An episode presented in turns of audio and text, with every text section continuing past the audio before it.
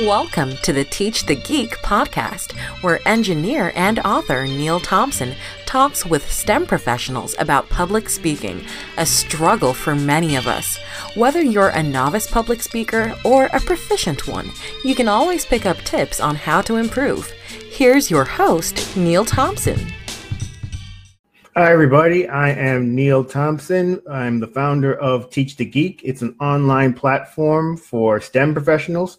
The first offering of Teach the Geek is a public speaking course called Teach the Geek to Speak. To learn more about the course, you can go to teachthegeek.com. That is teachthegeek.com. I came across this article called Seven Grammar Hacks to Elevate Your Writing and Public Speaking public speaking. It was written by Amy George of By George Communications and was featured in Inc. magazine. And it had quite a number of, of tips in here. There's grammar mistakes that I'm sure a lot of us make. I know I do. because I was reading through the, the list and the first two really jumped out to me. So let's go over them a bit. So the first one is the difference between using I and me. And I know for a fact I mess this up all the time when I speak. I mess it up when I write. I just mess it up, period. so hopefully it's not just me that's that's in that boat. But uh, it, from the from the article, the main di- the difference between I and me when you use them in sentences is you use the subjective form, which is I, you, or I, you, he, she, it, we, etc. If the person is the subject of the verb, and use the objective form, which is which would be me, you, him, her, it, if the person comes after a preposition. Now you might be wondering what a preposition is. I actually had to look it up. I know what a preposition was, but it's a it's a word that usually comes before a, a noun or pronoun that relates to a, a, different part of the sentence. So, for instance, the sentence. Let's see. Let's give an example here. She and I ate lunch.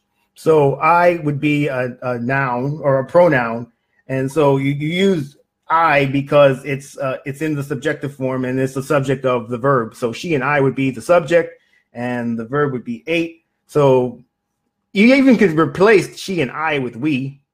Yeah, that, works. We ate lunch. to kind of make make it easier on yourself. that's, that's kind of like what I like to do. Another example is you and he left on time. So because you and he are the subject, it comes before the verb. That's why you would use he but then you'd use the objective tense or the objective form for, for uh, uh, when it comes after a preposition. So for this, for instance, the the sentence between you and me, it's curtains for her and them. So because between would be the preposition in this case because it's the word that comes before a noun or pronoun. In this case, you and me would be you would, would be the pronoun, so it comes before that, and that's why you would use me as opposed to say be, between you and I because there's a preposition there. And then the, the second part of that sentence is it's curtains for her and them. Again, for would be the preposition, her would be the, the pronoun again. And then the reason you use them is because you have a preposition before her and them. Uh, that's it's definitely going to be something that I now do try to do a better job at, of keeping track of because I know for a fact I've butchered that no, numerous times. uh, I, I, honestly, a lot of times when it comes down to it, I kind of go with what sounds better, but not necessarily what's grammatically correct. But if we want to be grammatically correct and you want people to think that we're smart, we want to you want to use the right grammar. And then the next the next the next example from this list is who and whom. This one I I mess up sometimes, not as much as I and me, but I definitely mess this one up more than I should.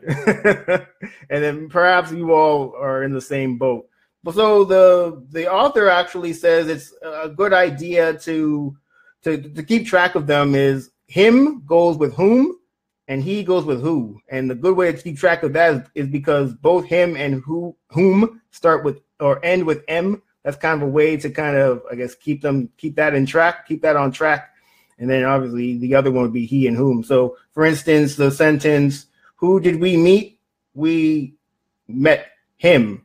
Mark is the one whom whom we met, and you would use whom because it goes with him.